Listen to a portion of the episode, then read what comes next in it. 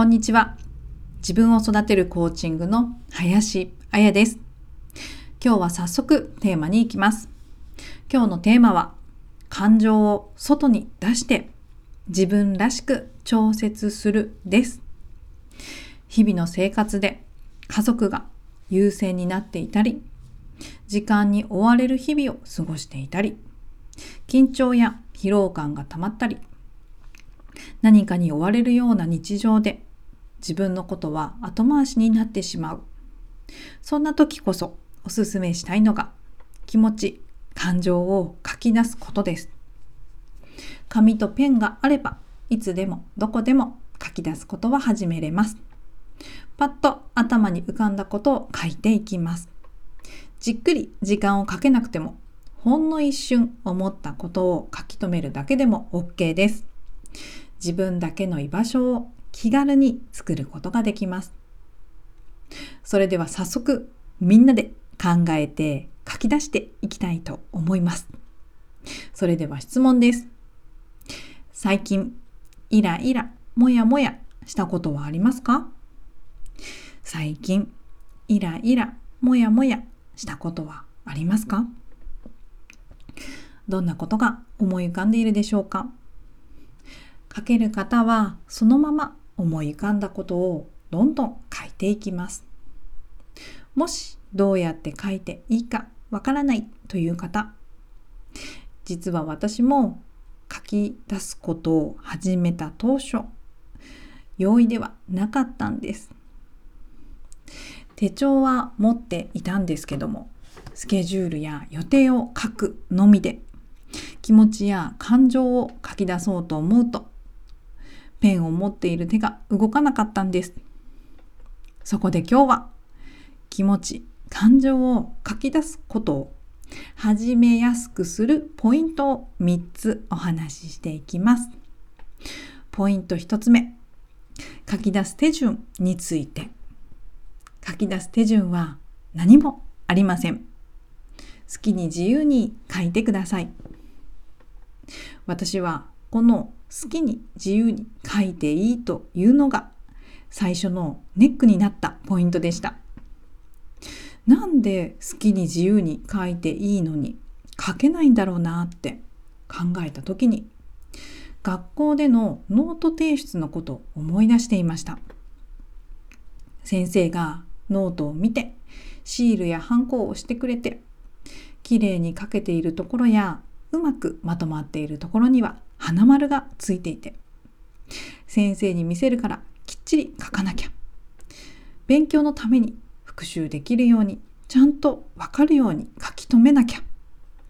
そんな昔からのノート作りの固定観念があったので、好きに自由に書こうと思っても、どう書き出していいかわからず、手を動かすことができなかったんです。綺麗に書くことにたくさん利点がありますが、気持ちや感情を書き出すときは、ルールや手順はなしで OK です。まずは書き出すことになれる。そこに意識を向けます。殴り書きでも変に空いている隙間も箇条書きが好きな人もいれば文章で書きたい人も絵や図の方が書けるという方も単語だけでも OK です。書き出す心地よさを重視して手を動かすことを始めていきます。慣れてきてからは慣れてきてから変えていけばいいので気になることがあったとしても今は OK だよって自分に許可を出していきます。ポイント2つ目喜怒哀楽。自分にとって外に出しにくい感情があること。私は当初気持ちや感情を書き出していく中で怒りの部分を書き出すことが苦手でした。どう苦手だったかというと途端に言葉が出てこなくなるんです。この感情はどう言葉に表すんだろうって。本当だったらバカ野郎って書きたいところも言っちゃダメって思っている私がいました。このノートは自分だけが見るノートです。どんな言葉でもいいんだよって自分に OK サインを出していきます。ですので私は自分の怒りの気持ちが言葉にできないうちは怒っているとか漢字一文字で怒りとか感情を表していました。書くことにも慣れ感情を出すことにも許可が出せるようになってくると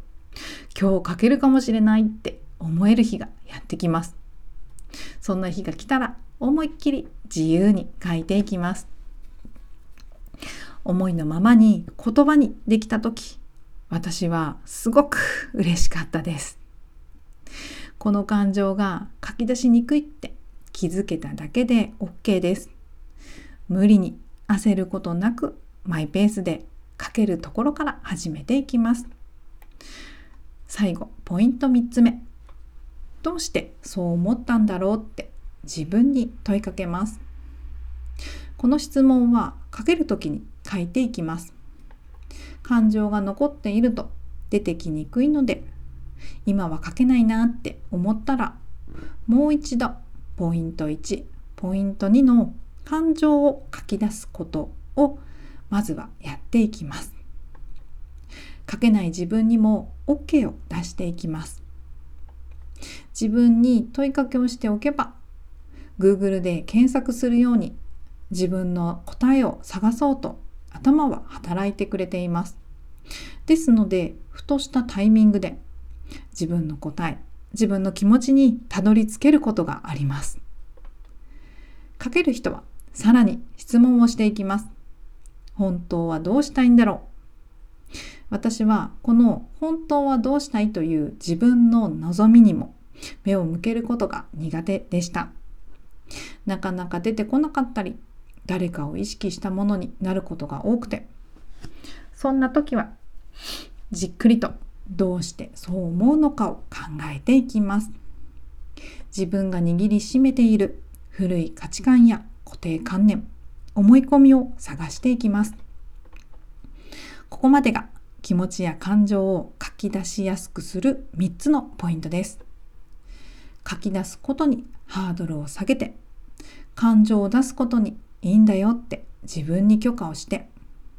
このノートは自分の居場所になります。誰も見ていないありのままの自分でいられる場所ですので、心地よさを重視することで気持ちや感情を書き出しやすくしていき、さらに自分の望みを知ることができると、これからどうしようと原動力に変えていけるので、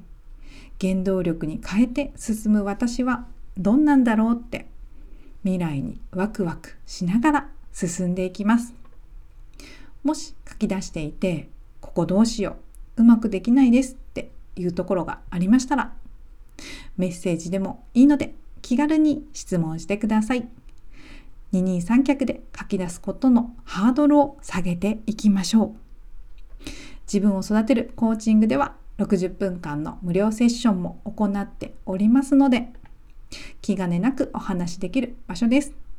インスタグラムのプロフィール欄にある URL から LINE のお友達になってください。ダイレクトメールでも結構です。質問やお問い合わせもどうぞお気軽に。